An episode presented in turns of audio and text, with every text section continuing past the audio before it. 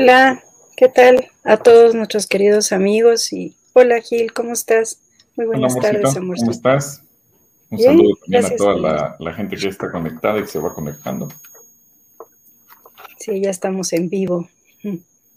¿Cómo te fue hoy, amor? A unos días de Convoca, Convoca, a dos días de Convoca 23. A dos días ya el, el santuario está listo. Ayer estuvieron, ayer y hoy estuvieron varias personas ayudando con la decoración. La verdad es que dejaron muy, muy, muy bonito. Y estuvieron ensayando algunas sorpresas que le van a dar a la gente. Así es que nos esperan grandes, grandes momentos durante Convoca y nuestra oración es que Dios nos hable.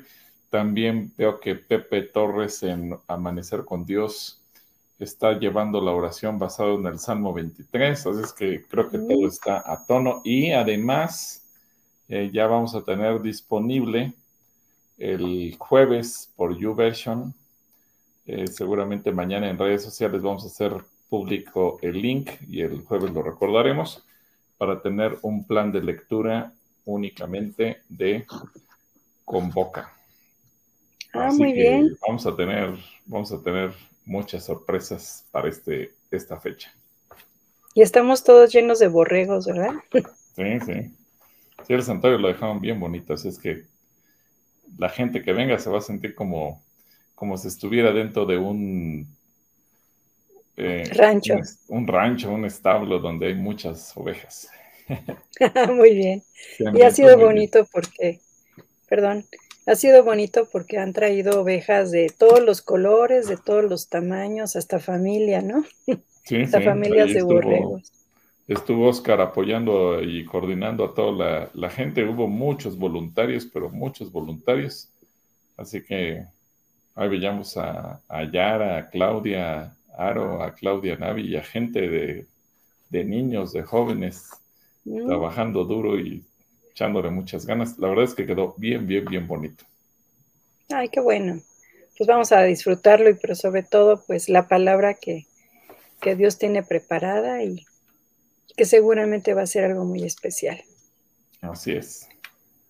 Pues mira, pues vamos a orar y, Oramos. y orar para... Empecemos orando, ¿te parece bien? Claro. Pues Señor, te damos gracias por esta oportunidad de estar con nuestros amigos y nuestros hermanos en Cristo, donde quiera que se encuentren, ya sea en México o en otros países, sabiendo que tú les guardas, que tú estás con cada uno de ellos. Aún ponemos las preguntas que en este día se, se darán, aún las respuestas también y todo lo, los preparativos que aún falten para Convoca 23, escucha su voz, que tú puedas estar presente, Señor. Nos ponemos delante de ti y gracias por tu amor que, que nunca se acaba. En el nombre de Jesús. Amén. Amén. Pues mira, por aquí ya tenemos a Deyanira que nos manda saludos, a Omar Lomelí, a Katia Oruga que nos manda un abrazo desde Querétaro, Dice que hoy se siente un poquito triste. Bueno, pues vamos a ver que, te alegres el día de hoy. Que nos platique qué le pasó para que podamos sí, ver para ver qué.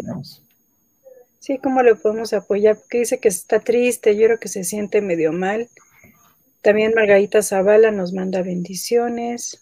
También María Jiménez, también Gaby Terán nos manda saludos. Y pues aquí ya empezaron las preguntas de Drey el día de hoy. La abogada Gaby Terán, a ver si tienen preguntas jurídicas, se las pasamos a ella. ok, aprovechamos, aprovechamos los conocimientos por aquí. Bueno, por aquí nos escribe Edrey, que tiene varias preguntas. Dice la primera, ¿por qué el Espíritu Santo vino sobre Saúl cuando fue a Anayot en Ramá? Si ya el Espíritu se había apartado de Saúl, ¿y cómo es que estaba profetizando? La siguiente también de Saúl dice, ¿por qué Saúl y Samuel volvieron a ver? Cuando Saúl estaba profetizando, cuando se vio que Samuel nunca volvió a ver a Saúl. Ah, cuando se dijo, yo creo que no iba a volverlo a ver. Y hay otras preguntas relacionadas también con David y Saúl, pero yo creo que ahorita las, las pasamos, ¿no, amor? ¿Cómo ves? Sí, a ver si nos da. ¿Por qué Saúl y Samuel se volvieron a ver cuando Saúl estaba profetizando? Ah, ok, a ver. Yo creo que Samuel nunca volvió a ver a Saúl.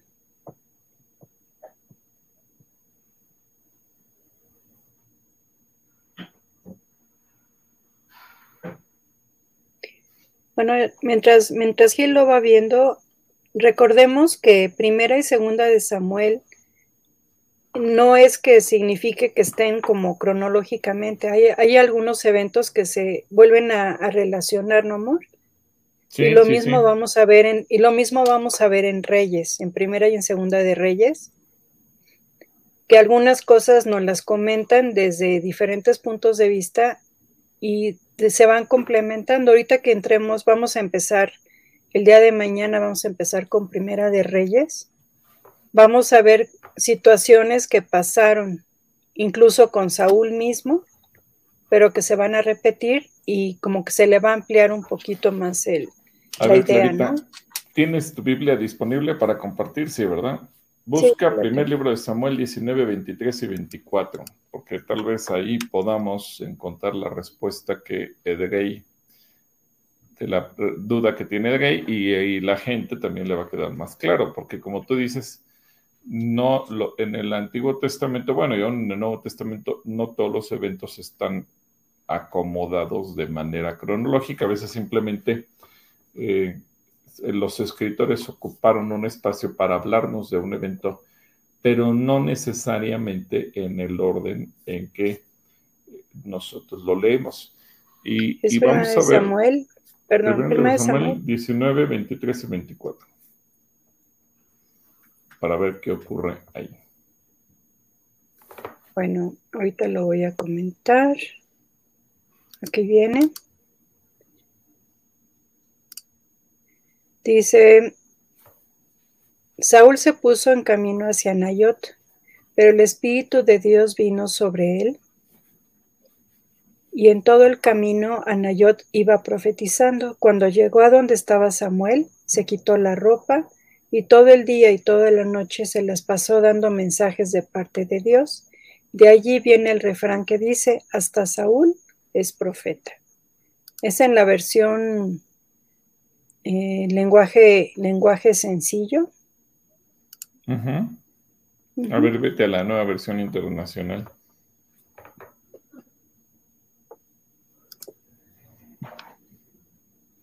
Nueva versión internacional.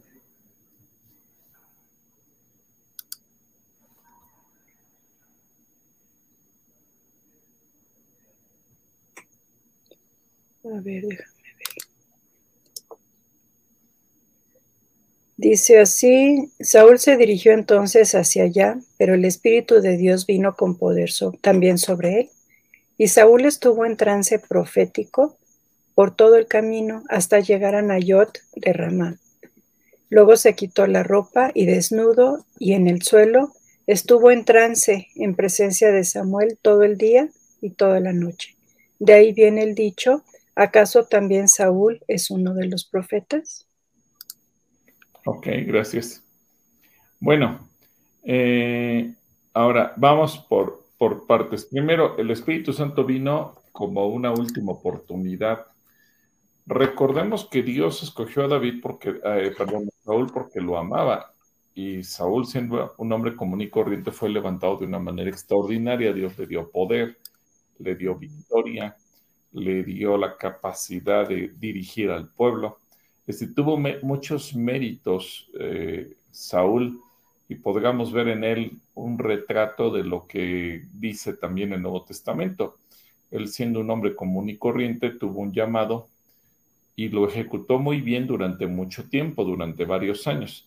El problema es que él se alejó, el Espíritu Santo había venido sobre él, pero Saúl cada oportunidad la despreció y nos damos cuenta que el amor de Dios lo lleva una vez más a llenar, a llenarlo de la presencia de su espíritu para que ver si él tenía la oportunidad de arrepentirse. Uno puede pensar, pero no se lo merecía, no estaba en las condiciones óptimas. No importa, Dios es un Dios de oportunidades y Dios se la quería dar. El problema fue que Saúl menospreció vez tras vez esas oportunidades. Ahora, posteriormente, eh, en el, eh, vemos que llega donde está eh, Samuel y empieza a profetizar. Sin embargo, habíamos leído en el capítulo 15 que Samuel habló con él, se alejó y, y ante el dolor que le causó a Dios haber puesto a Saúl porque veía que no se arrepentía, ya Dios le había dicho a Samuel, ya no llores por él, ya no ores por él, ya no me pidas por él, ya lo deseché. Y en el sentido eh, de profeta hacia el rey, nunca más Samuel le vuelve a decir nada. Ahora, ¿qué ocurrió ahí? Bueno, fue un encuentro en donde Saúl llega, donde está Samuel, y está profetizando y ocurre todo lo que leemos en el capítulo 19, pero eh, pues simplemente Samuel nunca más le vuelve a decir, no le vuelve a hablar nada acerca del reino, no le expresa nada, no le llama la atención, etcétera, etcétera, etcétera. Simple y sencillamente lo ignora. Entonces, no es que haya una contradicción en la Biblia, simple y sencillamente eh, ocurrió todo de esa manera. Ahora, el capítulo 19, el capítulo 19, bien puede estar injertado eh, dentro del capítulo 15, eh, como lo, leemos por la sucesión de eventos. Hay una, una lectura, un plan de lectura que leímos hace dos años que fue la lectura cronológica. Y en la lectura cronológica, tú te puedes dar cuenta de eh, cómo se fueron dando los acontecimientos. Ahorita no tengo a la mano el plan, pero si tú me lo permites, con mucho gusto, yo te diría en qué parte de la historia se dio y lo podemos revisar. Pero más o menos fue eh, yo creo que la lectura del primer libro de Reyes, capítulo 19, es anterior al capítulo 15 o, es, o va incrustada en esos momentos eh, para que más o menos nos podamos dar una idea del orden de los acontecimientos. Y si mal no recuerdo, es primer libro de Samuel, capítulo eh, es 19. 19, ahorita lo buscamos. Capítulo 19 y capítulo 15. Más o menos se van dando los acontecimientos eh, casi uno detrás de otro. Y repito, ahí Samuel ya no le hace ningún llamado como profeta a que como rey se arrepienta, que es a lo que se refiere. Entonces, cuando es como cuando son esas expresiones idiomáticas que a lo mejor tú te peleas con alguien, estás discutiendo y le dices, mira, nunca más quiero volver a hablar de ese tema.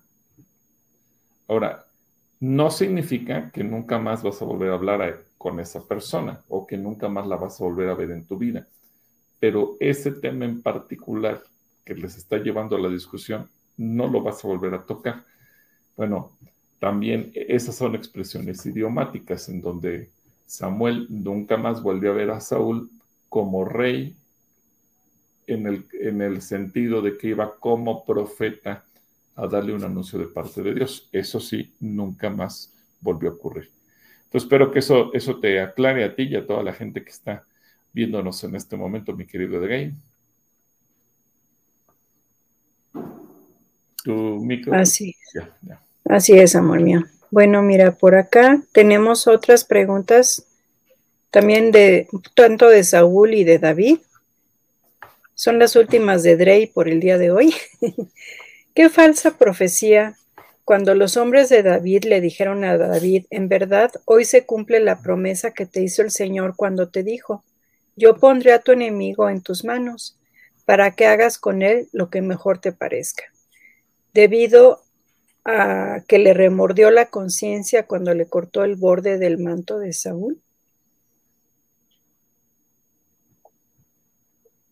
¿Por qué fue falsa profecía? Bueno, no entiendo ahí por qué sea una falsa profecía. No es que sea una falsa profecía. Lo que pasa es que a veces, más bien a una profecía nosotros podemos darle una eh, interpretación errónea. Si tú te das cuenta, mi querido Edrey y amigos todos que están viendo esta transmisión, Dios cumplió con, con David y le entregó a sus enemigos en sus manos cómo le interpretaban los hombres de David es diferente. O sea, ellos le dijeron, pues si la profecía está, significa entonces que eh, a fuerzas tienes que matar a Saúl. No, esa es una interpretación personal de una profecía. Mira, es como si Dios te dice, yo te voy a prosperar en todo lo que yo hago. Y yo llego y te digo, Edrey, vamos a poner un negocio juntos. Ah, Dios me dijo que me iba a prosperar, que sí que me, sí me tengo que asociar con Gilberto. No, o sea, a veces uno tiene que tener cuidado porque lo que Dios nos dice, no forzarlo a que se cumpla según mi antojo, sino escuchar la voz de Dios para estar seguros de lo que Él quiere hacer. Entonces, no es que sea una falsa profecía, más bien es una interpretación correcta de la profecía. Espero que eso quede claro. Yo nada más quisiera agregar algo muy, muy especial de David, que él siempre tuvo la capacidad de perdonar a sus enemigos. Este fue el caso de, Saúl, que pues teniéndolo en sus manos, él dijo, yo no voy a tocar al ungido de Dios. Y aunque le cortó el borde de su manto, con todo y eso lo pudo perdonar, incluso perdonó a, a uno de sus descendientes, que es Mefiboset, que era el, hijo de, su entrañable amigo. Y, siempre tuvo esa, esa, actitud de poder perdonar, incluso a, una persona, ahorita no recuerdo el nombre, creo que es Simei, cuando le estuvo, pues lo estuvo injuriando y le estuvo diciendo, dando de maldiciones, cuando él salió huyendo de, de parte de Absalón, me parece. ¿Amor? Sí. Que en ese momento él pudo perdonarlo cuando él le dijo, pues perdóneme porque yo estaba equivocado y demás. O sea, siempre hubo una, una actitud de él y que yo creo que todos podemos aprender de tener misericordia y de tener perdón. Nada más quería completar eso. Ok, muy bien, me gustó. Bueno, pues un saludo, Edrey, y gracias por preguntar. Por aquí nos manda saludos de Yanira Cortés, también Mario Anderson nos manda también saludos, también Mine, Mine Domínguez. Y pues por aquí nuestra querida Janet Camacho hoy se animó a preguntarnos. Y te agradecemos que te animes a preguntarnos. Dice, ahora sí me animé a preguntar. ¿Cuándo comenzó David a servir en la corte de Saúl? De acuerdo a 1 Samuel 16 del 19 al 21 o conforme a lo que dice 1 Samuel 17, 55 al 58. Gracias.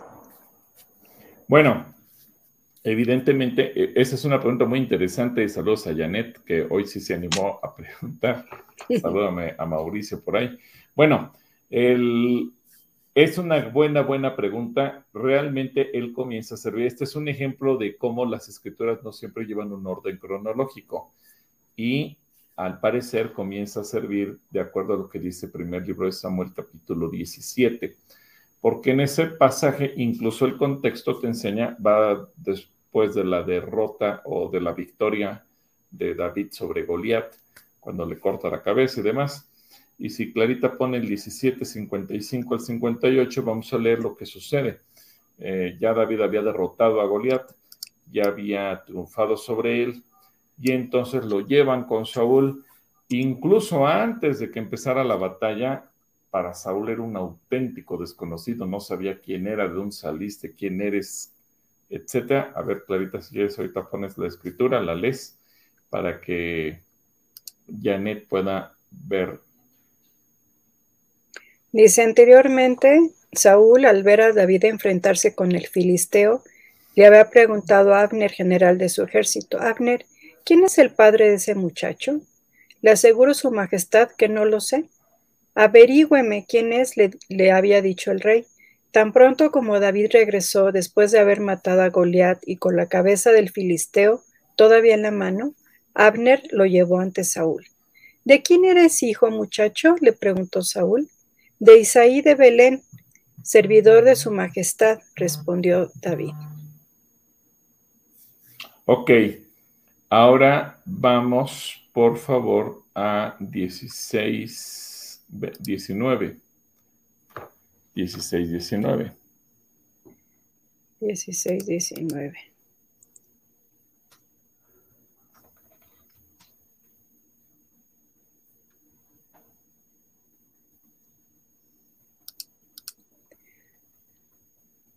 Dice entonces David envió unos mensajeros a Isaí para decirle, mándame a tu hijo David, el que cuida del rebaño.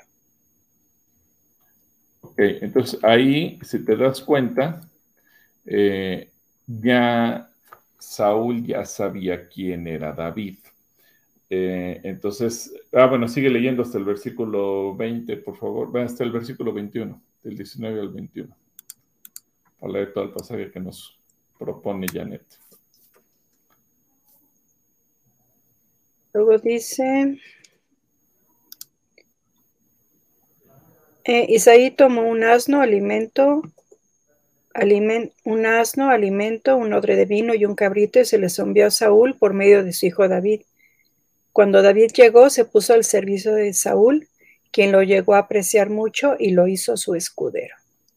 Ok, bueno, gracias. Entonces, también hay que entender que no todos los acontecimientos sucedieron el mismo día ni en, ni en una secuencia tan inmediata como a veces nosotros lo imaginamos con la lectura.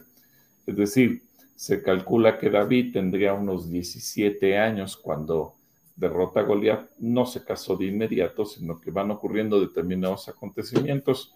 Seguramente, aunque todo fue felicidad, etcétera, etcétera, él vuelve a su casa y tiempo después eh, Saúl manda por él, pero para entonces ya no era un desconocido.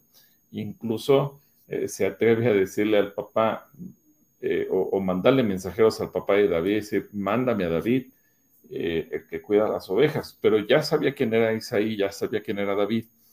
Y entonces decide incorporarlo a su ejército o a su cuartel, como tú bien lo dices, y en el capítulo 17 el contexto es diferente. No sabe quién es David, no sabe quién es Esaí, no sabe quién es nadie.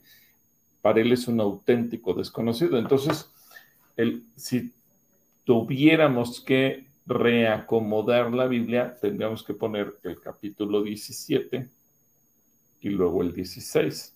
Ahora, si me preguntan la razón por la que quedó escrito así, no lo sé. Ahora, no es que sea un error, un defecto, pero yo creo que también, Janet, sucede como cuando estamos platicando y tú vas narrando una historia y dices, a ver, espérame, abro un paréntesis y me regreso un año atrás para ponerte en este contexto. Y entonces se comienza la plática y no es que no hayas podido hilvanar las ideas, sino que a la historia de repente le pones una pausa y te regresas para enriquecer el contexto y continúas. Bueno, Samuel eh, o, el libro de Samuel lleva esa secuencia y entonces nos ubica cómo es que David llegó a convertirse en el paje de armas de Saúl. ¿De dónde sacó Saúl la idea de que David podía ser? Bueno, pues porque lo vio pelear, porque lo vio triunfar, porque lo vio ser un buen ejército, un buen soldado delante del ejército, y entonces decidió incorporarlo. Buena pregunta y que nos mete en un desafío de entendimiento cronológico de la Biblia. Un saludo, Janet. Tu micro, Clarita. Un saludo y muy, muy interesante, de verdad. Muy, muy interesante. Pues Dulce Tobar también manda saludos a todos los que estén conectados. De Yanira dice que está expectante de lo que va a pasar en Convoca. Carolina Orgaz también nos manda bendiciones. A ver si de Yanira viene o, la va a ver en línea. A ver si tenemos la bendición de ver a, a Deyanira y su familia por aquí. Bueno, mira, por aquí Katy Oruga nos, nos comenta acerca de, de Convoca que no se puede inscribir y que sabe que no se va a transmitir por YouTube. ¿Cómo le puede hacer, amor? Pero ¿por qué no te puedes inscribir? Por ahí debe estar el link para las inscripciones.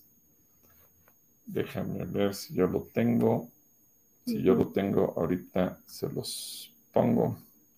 Ok, y también nos comenta que, está triste porque sus ventas no están funcionando como ella creía y que le está pegando un poquito, que se desespera y que ha tenido pensamientos negativos. Dice que miles de pensamientos negativos. Ah, bueno, pues vamos a estar orando por, por Katy para que todo pueda estar bien con ella. Sí, Katy, vamos a orar para que el Señor te, te mande mucho, mucho trabajo en, tu, en tus ventas, que te mande muchas ventas, que se te acabe toda tu mercancía. Acuérdate que el mejor socio que puedes tener es el Señor Jesús y que tienes que estar animada. Y, nos dice la palabra que tenemos que dar gracias en todo momento y en todo. Él va a ayudar a tus ventas, vas a ver. Después ya te vas a sorprender y nos vas a testificar de lo que Dios ha hecho.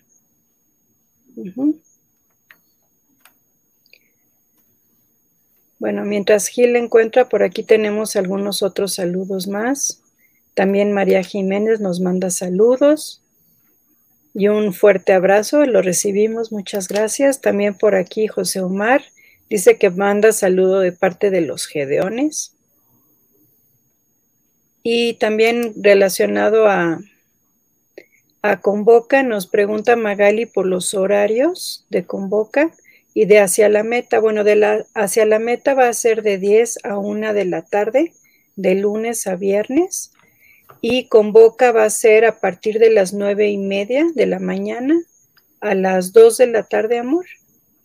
Sí, de nueve y media a 2 de la tarde a excepción del sábado que vamos a tener una, una transmisión durante la tarde, vamos a tener una, un tiempo de alabanza, vamos a tomar la cena del Señor el sábado por la tarde. Vamos a dar, a dar una pequeña pausa para la comida y vamos a regresar el sábado por la tarde para que también te puedas unir a nosotros, Magali.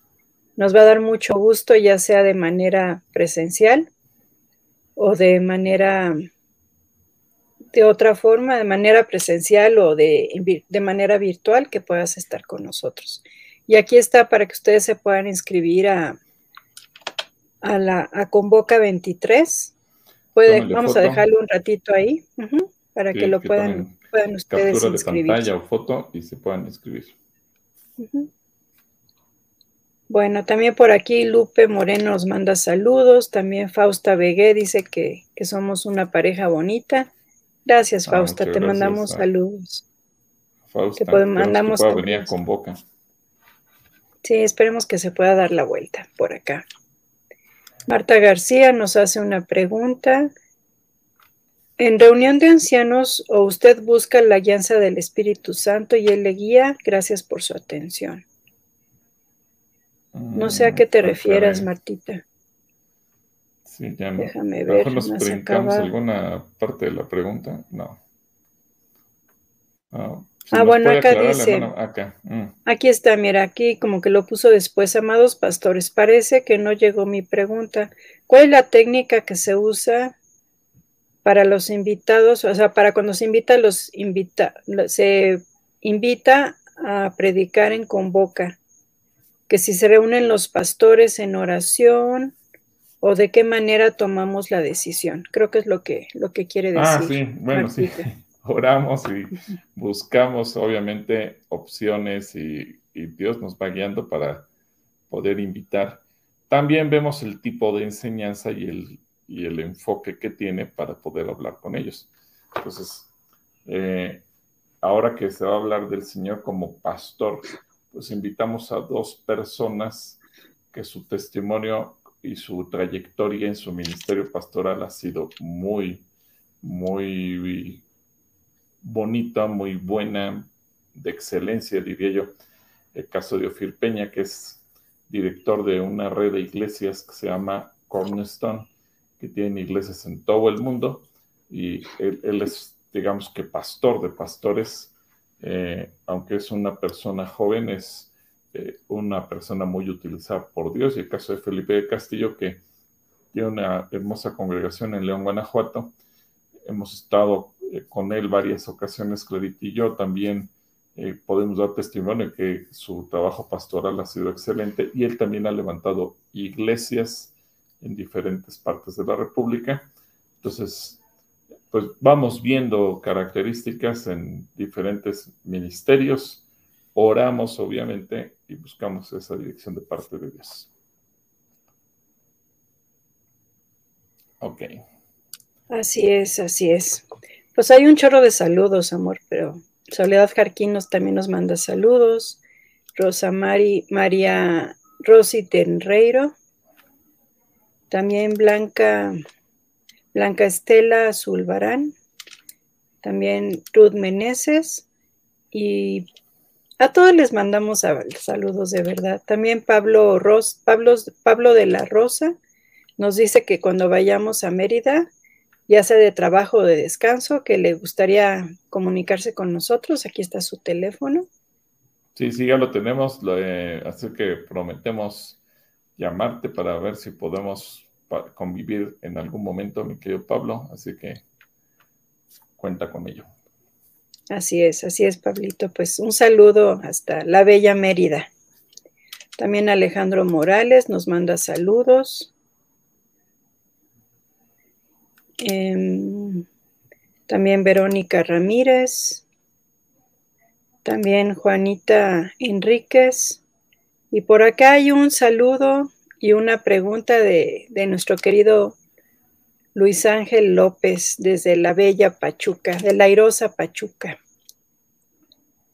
Dice, hola pastores Gil y Clarita, un abrazo desde Pachuca. Una pregunta. En Apocalipsis 9.1 dice, entonces el quinto ángel tocó su trompeta y vio una estrella que había caído del cielo a la tierra. Y a la estrella se le dio la llave del pozo del abismo sin fondo. En este versículo se está refiriendo a Satanás. Bueno, es, es difícil decir exclusivamente que Satanás eh, se refiere, puede referirse a muchos otros personajes. Entonces, mi querido Luis, yo creo que eh, la profecía bíblica y sobre todo en el libro de Apocalipsis tiene muchas caras a través de las cuales podemos ver. Por ejemplo, eh, una profecía se puede cumplir no una vez, sino se puede cumplir dos, tres, cuatro, cinco, n veces. y ese cumplimiento, Dios lo dejó escrito de tal manera que en el momento en el que se lleve a cabo podamos entender cómo se está dando la escritura. Y hay muchos ejemplos de, esos cumplimientos de las escrituras. Me viene ahorita a la, mente cuando habla que los, eh, las hijas de Raquel llorarán y, Mateo describe cómo eh, lloraron cuando los niños menores de dos años fueron sacrificados por Herodes porque tenía eh, la intención de matar a Jesús siendo un pequeño. Pero esa misma escritura se ha cumplido en diferentes momentos en donde el pueblo de Israel ha visto a sus niños morir, llorar, ser perseguidos. Quizás la última se dio eh, durante la época nazi en 1940, pero vamos, son cumplimientos que se van dando. Y en este caso de Apocalipsis, te está hablando de una estrella que había caído del cielo a la tierra y a esa estrella se le dio la llave del abismo del sin fondo. sí, yo estoy convencido que se refiere a Satanás en principio, pero también hay que tener cuidado porque pudiera referirse a un personaje prominente, pudiera referirse a una persona que fácilmente puede engañar a todos por ser precisamente una estrella. Y entonces eso puede provocar que la gente lo siga, lo respete, lo venere, le dé una calificación como líder moral, espiritual, etcétera, y que al final de cuentas pueda ser un engaño. Por eso te habla de una, un, abismo sin fondo. Y dice el versículo 2 que se abrió el pozo del abismo y subió humo del pozo como humo de un gran horno y se oscureció el sol y el aire por el humo del pozo. Y cuando te habla de la oscuridad que puede rodear un lugar, te puede hablar de una época de confusión. Es decir, ese ángel puede tener la capacidad de confundir a la gente porque las tinieblas representan la confusión donde nadie ve, donde nadie percibe, donde nadie puede tener claridad. Y lo peor es cuando eso llega a la falta de claridad de pensamientos, a la falta de claridad en, en conceptos, en raciocinio, en discernimiento espiritual. Y, y hoy mismo podemos ver que sobre nuestro país y sobre el mundo entero empieza a surgir esa, esas tinieblas que tienen que ver con la, el oscurantismo. Recordemos que una época de la historia se llamó la, la, época de la Edad Media, la época de la oscuridad. ¿Por qué? Pues porque no había lectura de la palabra y el mundo se estancó. Bueno, parecería que hoy volvemos a entrar en una época así y ese, y ese abismo o ese pozo del que habla nos habla de, una trampa donde va a caer mucha gente. Y, por ejemplo, hoy, pues cuando nos dicen derechos humanos, cualquier persona en su sentido común va a, decir, va pensar derechos humanos son buenos, porque te habla de defender los derechos de las personas. Y y todo el mundo va a decir, sí, estoy de acuerdo, pero en la confusión puede ser que te lleven a defender lo indefendible, a defender a quien no merece que se le merezca, que se le defienda. Y entonces mucha gente puede caer en esa trampa.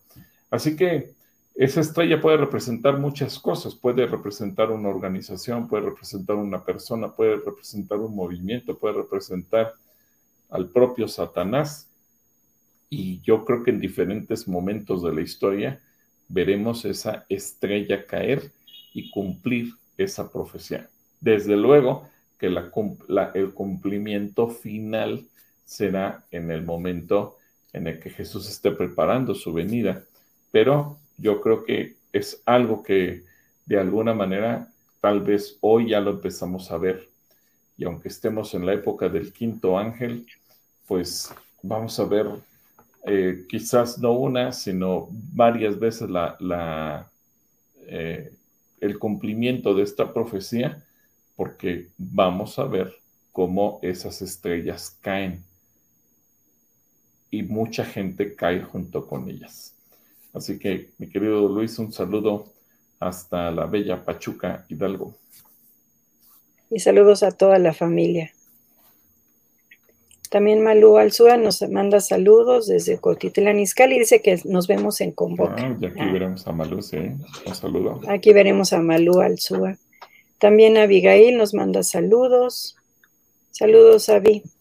Y por aquí Jesse Salosín nos pregunta, bendiciones pastores, ¿es correcto decir al iniciar el culto, bienvenido Espíritu Santo y por qué? ¿No se dice que el Espíritu Santo siempre está con nosotros? Bueno, esta es una forma en que los muchas veces los eh, moderadores, ya sea de alabanza o de la reunión en general, pueden darle un saludo a Dios. Ahora, no es si es correcto o no es correcto, porque todo depende la perspectiva en la que tú lo veas. Es como una, un saludo. Eh, que, aunque estés en la casa, saludas a tus hijos, a tus hijas, a tu esposo, a tu esposa, y le dices buenos días, buenas tardes, buenas noches, aunque estén ahí. O sea, el hecho de estar no significa que no les vas a saludar.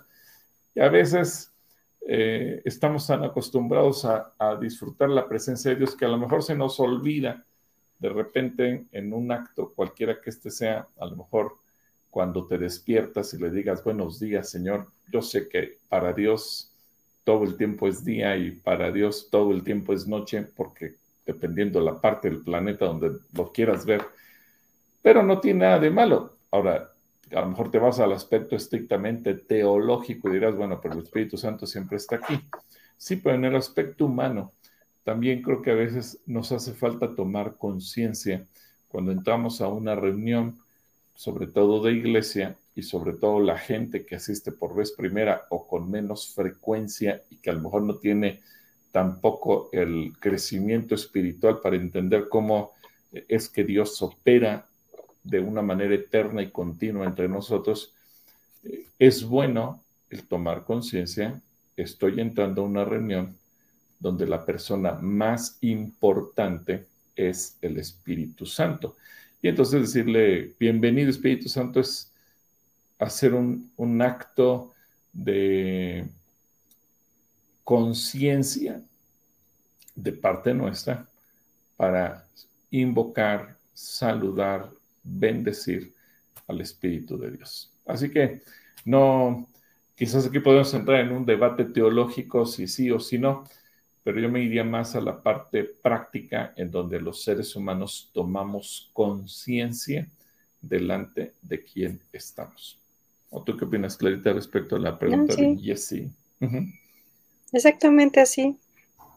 Y sobre todo saber que, que el Espíritu Santo nos recuerda lo que Jesús nos ha dicho, es el consolador, es nuestro abogado, es el que está con nosotros siempre entonces tiene muchas cualidades y, es Dios mismo manifestado en, el Espíritu Santo, ¿verdad? Así es.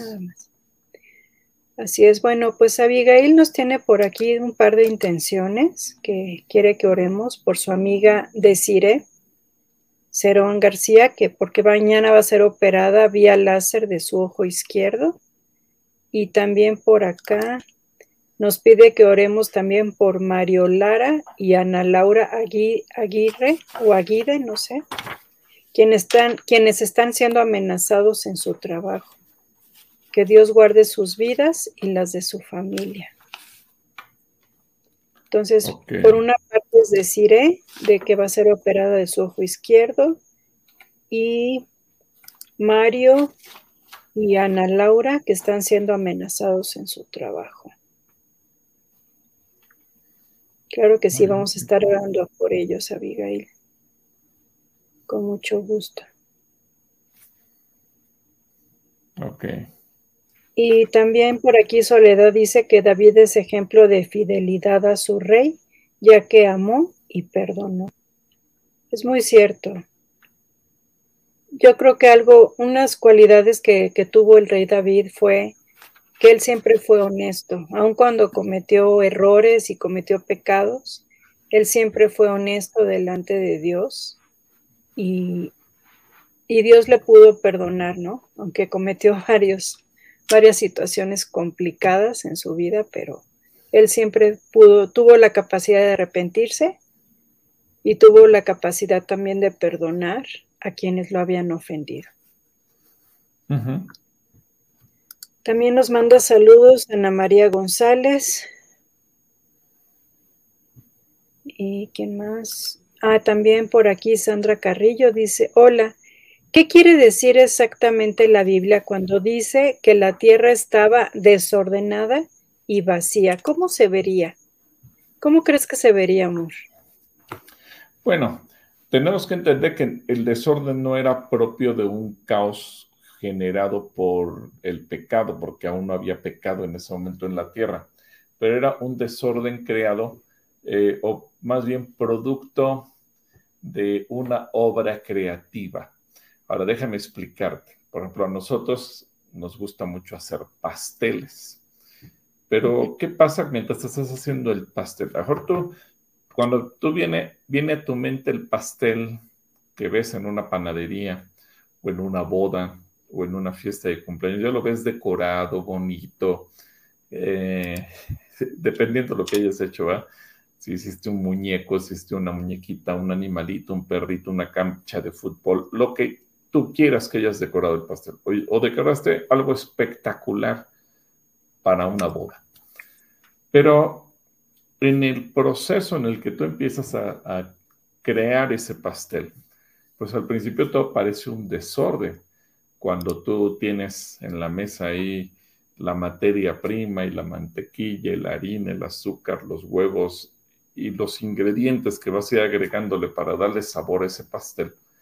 Y entonces, primero pues tú ves ahí harina que incluso tal vez se salpicó y la mesa se llenó de harina y ves azúcar y ves, ves un montón de cosas y a lo mejor tú no, en eso entonces no le ves la belleza ni te huele el sabor. Es más, ya que estás batiéndolo y tienes la masa, pues no se te antoja comer eso, porque la verdad es que no se ve muy apetecible. Pero ¿qué pasa cuando tú ya lo metes en el molde y lo sacas horneado? Ah, entonces te llega un olor porque eso ya está cocinado. Y luego viene el proceso de decoración y en la decoración le empiezas a dar la belleza de acuerdo a lo que tú quieras eh, imprimir en ese pastel. Bueno, imagínense la, creación cuando Dios empieza creando los elementos de la naturaleza. Y esos elementos, pues, están en manos del arquitecto y constructor, como dice Hebreos, y Dios está diseñando lo que va a crearse. Ah, hay una ley que la materia no se crea ni se destruye, solo se transforma. Entonces, Génesis 1.2 a lo que se refiere es al momento en que Dios crea la materia. Ahora, hay que pensar que de esa materia iba a surgir todo lo que existe, absolutamente todo.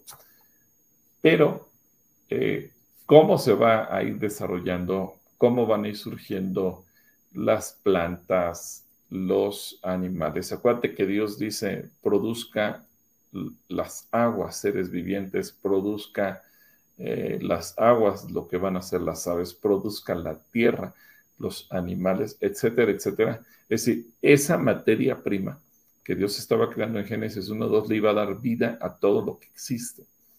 Y, y entonces, al principio, pues seguramente eso, pues no había mar, no había eh, árboles, no había plantas, no había césped, no había límites para los océanos, no había, no había nada, no había sol, no había luna, no había estrellas, no había absolutamente nada.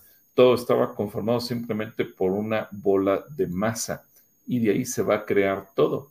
Ahora, la ciencia, pues ahora coincide en que todo empezó con una gran bola de masa y que de ahí se fueron desprendiendo las cosas.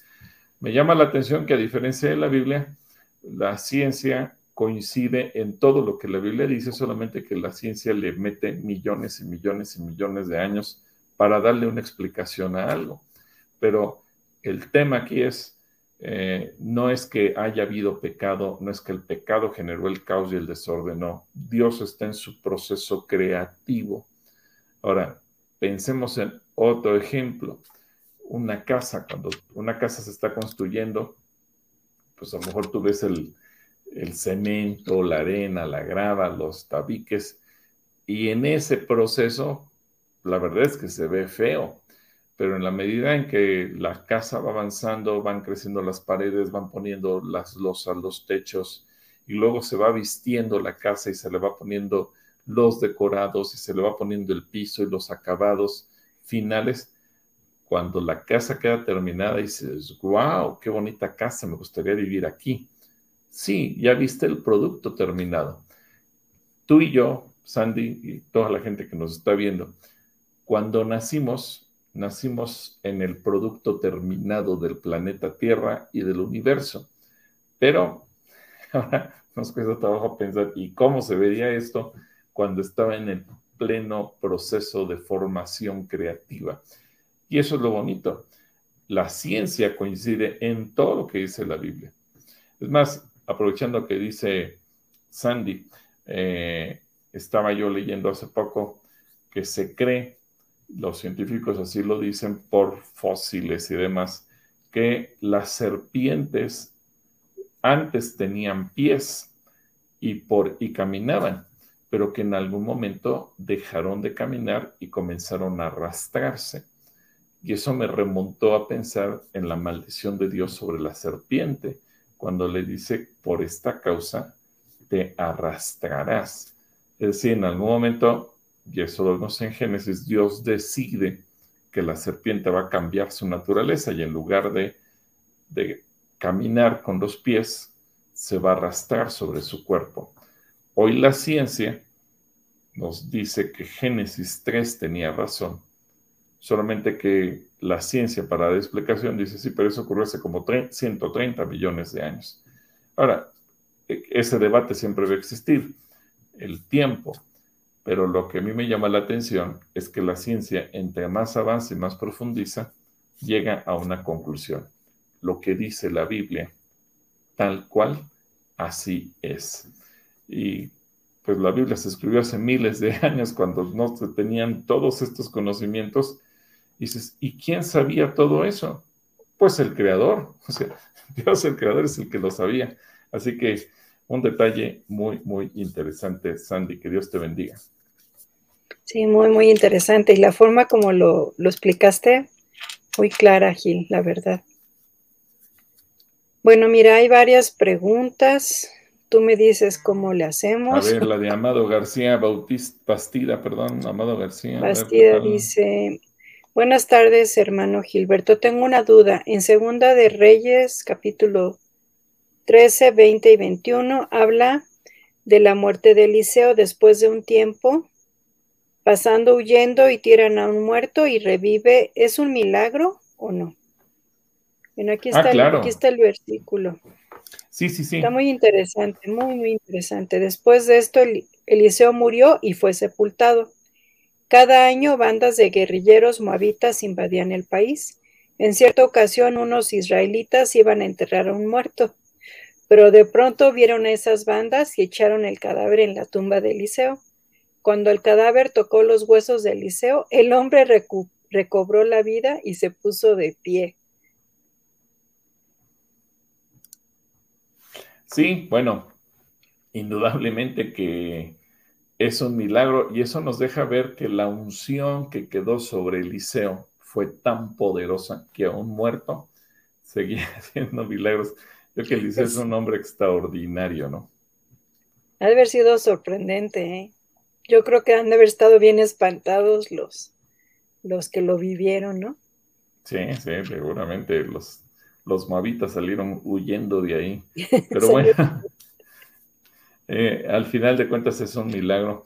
De hecho, eh, entre el pueblo judío es la, la, creencia ¿no? de los milagros tan portentosos de Eliseo, que a veces eso les impide ver los milagros de Jesús.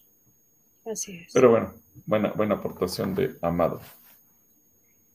Bueno, mira, nada más por aquí, Cristi Méndez le contestó a Edrey, dice para Edrey, de la Biblia cronológica. Ah, Sería bueno que Edrey lo pudiera ver para que pudiera corroborar de los hechos.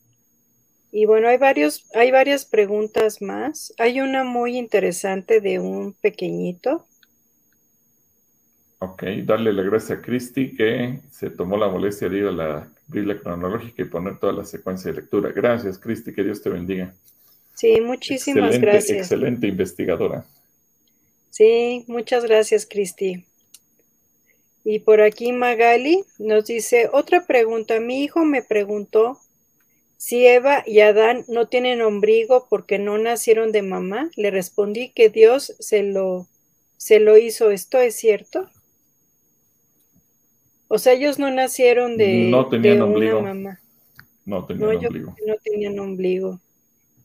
Eso era algo que los distinguía porque pues no tuvieron cordón umbilical, no estuvieron unidos a, una mamá, ¿verdad? Bueno, de hecho, eh, no, no lo tenían porque no, ellos no tuvieron ese proceso de gestación como tenemos todos los seres humanos. Recordemos que por eso dice que ellos eran hijos de Dios, hijos directos, hijos de creación, y Dios los crea con sus propias manos. Y hay una anécdota interesante, la dueña de, o la creadora de Barbie, no recuerdo ahorita el nombre de la señora, una mujer judía, eh, ella, ella diseña la muñeca Barbie y la primer crítica que recibió cuando creó su muñequita es que se le olvidó ponerle el ombligo. Y entonces ella dijo, no, no se me olvidó, lo que pasa es que me inspiré en Eva. entonces, ah, vaya. pero ella, ella, digo, una mujer judía creyente, y ella tenía el concepto de la mujer como Dios la creó. Y entonces cuando crea ella su propia muñeca, la hace con ese modelo de inspiración. Así que buena pregunta para de, parte del hijo de Magal. Un saludo para ti. Sí, muy, muy interesante la pregunta. Pues tú me dices, amor, eh, ¿qué hacemos? Porque todavía hay varias preguntas. Tenemos, tenemos, muchas preguntas, se pusieron buenas al final. A ver, vamos a responder. Bueno, también hay eh, intenciones de oración. Bueno, preguntan del cuadernito que se anunció el domingo que si es para convoca o es para... Sí, para convoca el cuadernillo de, ilustración. Como no va a haber servicio de niños, eso hay que aclararlo, los niños van a poder participar eh, haciendo ilustraciones y también va a haber eh, pláticas y, bueno, va bien eh, premios, perdón, y cosas para los niños que hagan todos sus dibujos, sus ilustraciones y demás. Por eso es que el equipo se dedicó a planear este cuadernillo. Mira, ah, Clarita, está la pregunta de Magali de ahí de que el domingo yo decía de la Biblia, en que la Biblia no habla del aspecto físico de Dios. No sé si tienes ahí, si no, te lo pongo. Ah, sí. sí, está muy, muy interesante la pregunta de Magali. No habla del aspecto físico de Dios, entonces, ¿cómo es que lo imaginamos grande y con barba? ¿Eso es lo que nos han vendido en otras religiones o tal vez algunas películas, algunas series? Claro, sí, eso es una, eh, una idea de los pintores que decidieron dibujar a Dios de acuerdo a su imaginación. Ahora, eh, la Biblia, también Apocalipsis, habla del anciano de días, hablando del de Dios como una persona que por ser eterno aparece así. Pero nunca, nunca, nunca la Biblia nos describe cómo es, qué tiene o qué no tiene, si tiene barba, si no tiene barba, si la tiene blanca o negra, etcétera, etcétera. Eh, es más, cuando leímos la descripción que hace Juan de Jesús en Apocalipsis, no te lo imaginas, ¿no? Cuando habla de cómo es él y piernas eh, como bronce bruñido, etcétera, etcétera. Entonces, es una descripción que es difícil de imaginar y posiblemente si tratáramos de, pintarlo, pues nos haría algo que no nos agradaría mucho, porque Dios nunca ordenó que nosotros tuviéramos una imagen de Él. Así es. Bueno, mira, hay algunas, algunas intenciones que yo creo que sí vamos a compartir. Nancy nos pide orar por em, Eric Alan, que está atravesando por una injusticia. También Sandra Carrillo nos pide orar por Pablo Herrera, porque lo operaron de unos tumores en el cerebro y le van a hacer estudios. Y también que, que si oramos por su hijo Judá, que lo iban a operar en la semana pasada de un tumor en su rodilla, pero entró en crisis cardíaca y suspendieron la cirugía para fin de mes. Y este pequeñito tiene síndrome de Down. También para que la familia tenga fortaleza en todo este proceso. Claro que sí, Sandra, vamos a estar orando. Mm. Elizabeth García dice que le cuesta trabajo escanear el QR de su mismo teléfono. A lo mejor tienes que usar otro dispositivo para poderte inscribir. A veces el, mismo, el mismo dispositivo es complicado.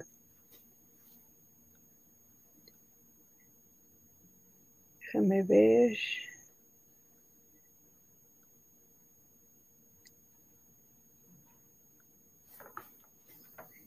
Bueno, es que hay más preguntas. Déjame, estoy buscando otras intenciones. de Marta Juárez. Dice que si podemos ayudarle a orar por la familia Martínez Velázquez, que Dios traiga convicción de pecado y arrepentimiento.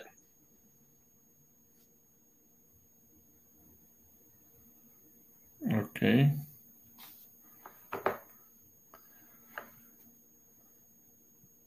Bueno, también nos dicen por aquí que la creadora de Barbie se llama Ruth, Ruth Handler.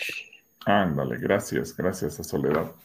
Hay dos personas que lo, que lo comentan, Soledad y Irma Montesinos. Gracias a ambas. Por aquí nos dice de Yanira que ella no entendía por qué la Biblia dice que David tenía un corazón conforme al corazón de Dios y pecó deliberadamente con Betsame y mandó matar a Urias, pero el Señor me mostró que aunque David no era perfecto y pecaba, siempre se arrepentía Asumía su pecado, aceptaba el castigo, se rendía ante Dios, pedía perdón y no volvía a hacer lo mismo. Lo mismo, nunca le echó la culpa a los demás. Eso es algo digno de, reconocer en David, ¿verdad? Así es, sí, eso es, eso es algo muy importante de David. Y bueno, ahí hay más preguntas, pero y hay muchos saludos de diferentes personas, entre ellos los Yayos, Eduardo Cadena, hay muchas preguntas más, pero tú me dices si paso una más o, ya no. Bueno, estoy viendo también algunas. Eh, vi que alguien preguntaba, no sé quién, sobre eh, Deuteronomio 16, que básicamente habla de las fiestas anuales que tenía que celebrar el pueblo de Israel. Eh, así que no sé cuál, sea la duda, si me dices con mayor claridad, con mucho gusto te lo responderemos. Son las fiestas que el pueblo de Israel siempre está eh, celebrando. celebrando. Entonces, eh, bueno, Sergio Gutiérrez, también fíjate, esta pregunta está interesante aquí. Pastor, vi un video donde dice que si Dios hizo a Adán del polvo de la tierra, entonces tendría la piel oscura, lleva de una costilla, ella sería blanca como el hueso. Sí, está interesante la pregunta. Es, es, interesante y muy probable. Eh, recordemos que de ellos dos provenimos todos los seres humanos y de los seres humanos Dios hizo una variedad infinita de colores, porque tú puedes ver gente blanca, blanca, blanca como los albinos, gente rubia, gente morena, gente de color casi azulado, es decir, y vas a ver gente de todo tipo.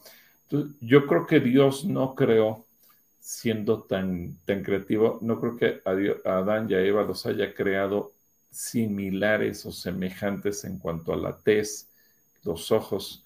Seguramente Dios hizo algo ahí y, y eso le da, porque Dios ya tenía un plan maestro y sabía que de esos dos seres humanos se iban a, multiplicarse, iban a surgir personas con ojos rasgados, con ojos grandes, con ojos chiquitos, con pelo lacio, con pelo chino, con piel oscura, con piel clara, etcétera, etcétera, etcétera. Entonces, e, esa es una idea muy interesante. Digo, no está probada eh, científicamente, pero es muy, muy probable porque de ahí se desprende toda la diversidad de la, del género humano. Así que muy, muy buena pregunta, Sergio. Gracias. Es muy, muy interesante tu planteamiento. Así es. Em, pues creo que ya tenemos la mayor parte de las preguntas cubiertas. No sé si habrá alguna otra. Un saludo para toda la gente. Eh, pues sí, hay varias preguntas más, amor. Habla, preguntan sobre el hablar en lengua. tiempo. Ajá. A ver, Me preguntan sobre, sobre lenguas, déjame ver. O sea que si se recibió, aquí está de Mario Anderson. Dice, pastores, cuando hablamos de lenguas, ¿ya hemos recibido el Espíritu Santo? Sí, las lenguas es un regalo del Espíritu Santo que para nosotros puede tener un propósito. Uno, comunicarnos con Dios en un lenguaje celestial, en un lenguaje perfecto, que el Espíritu Santo interceda por nosotros.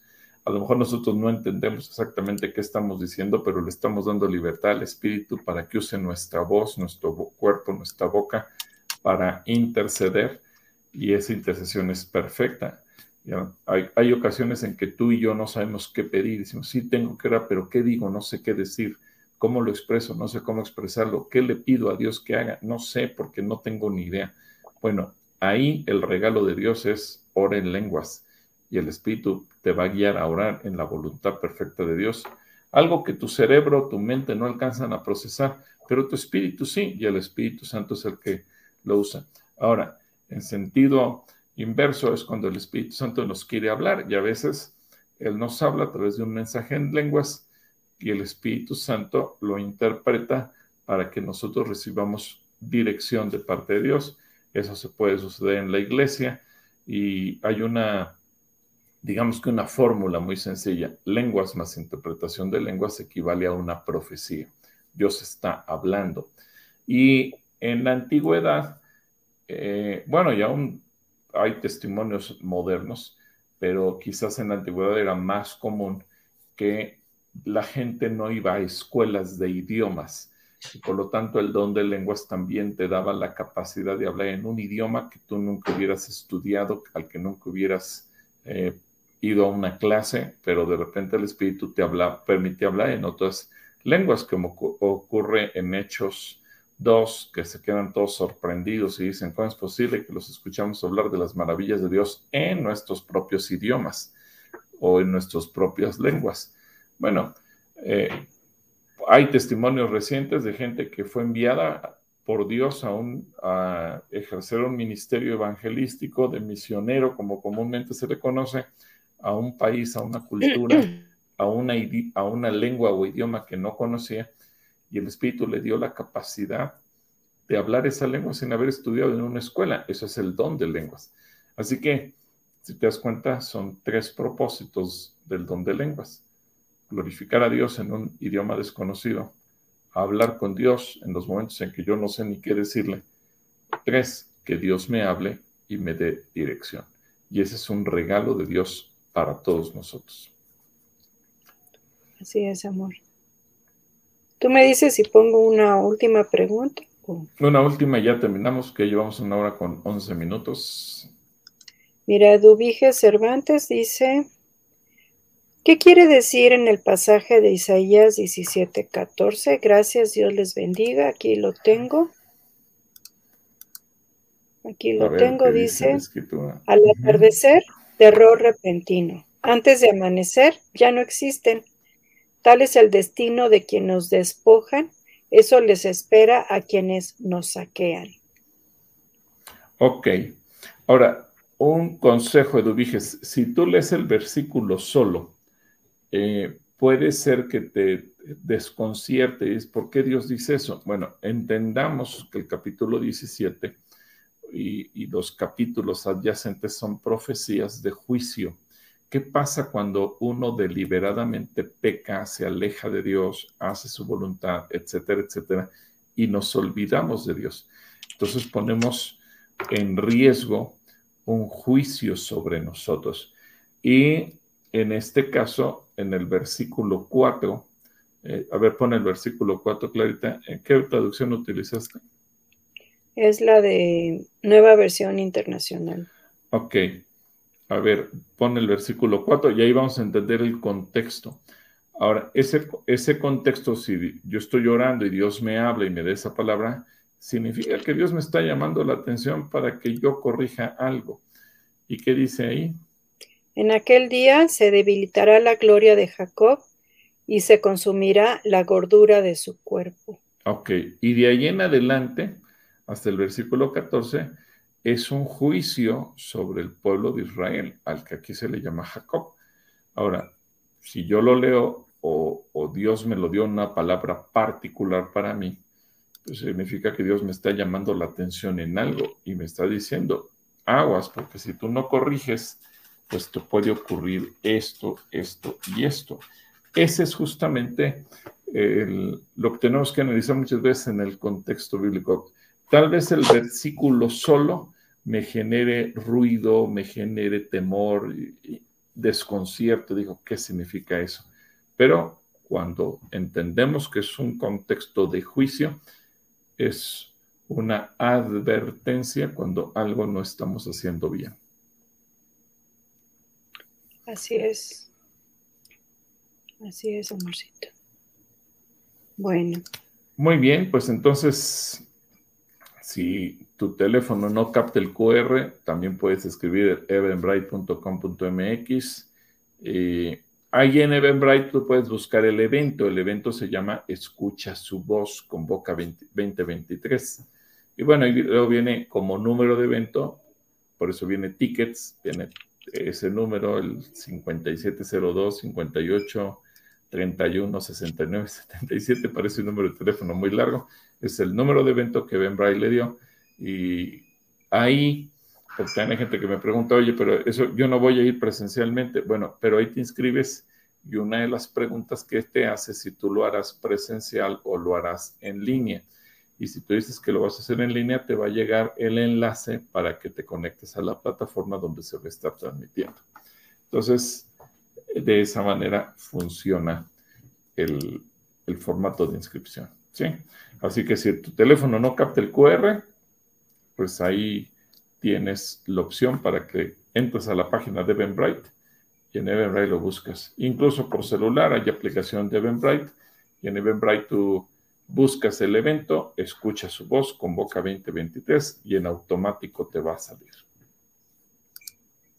Así que oremos, bueno, eh, gracias a todos por haberse conectado. Nos quedamos con la oración por Desiree, eh, su ojo, por Mario y Laura por el trabajo, por Pablo y esta cirugía que le están haciendo, por Eric Alán y por la familia Martínez Velázquez.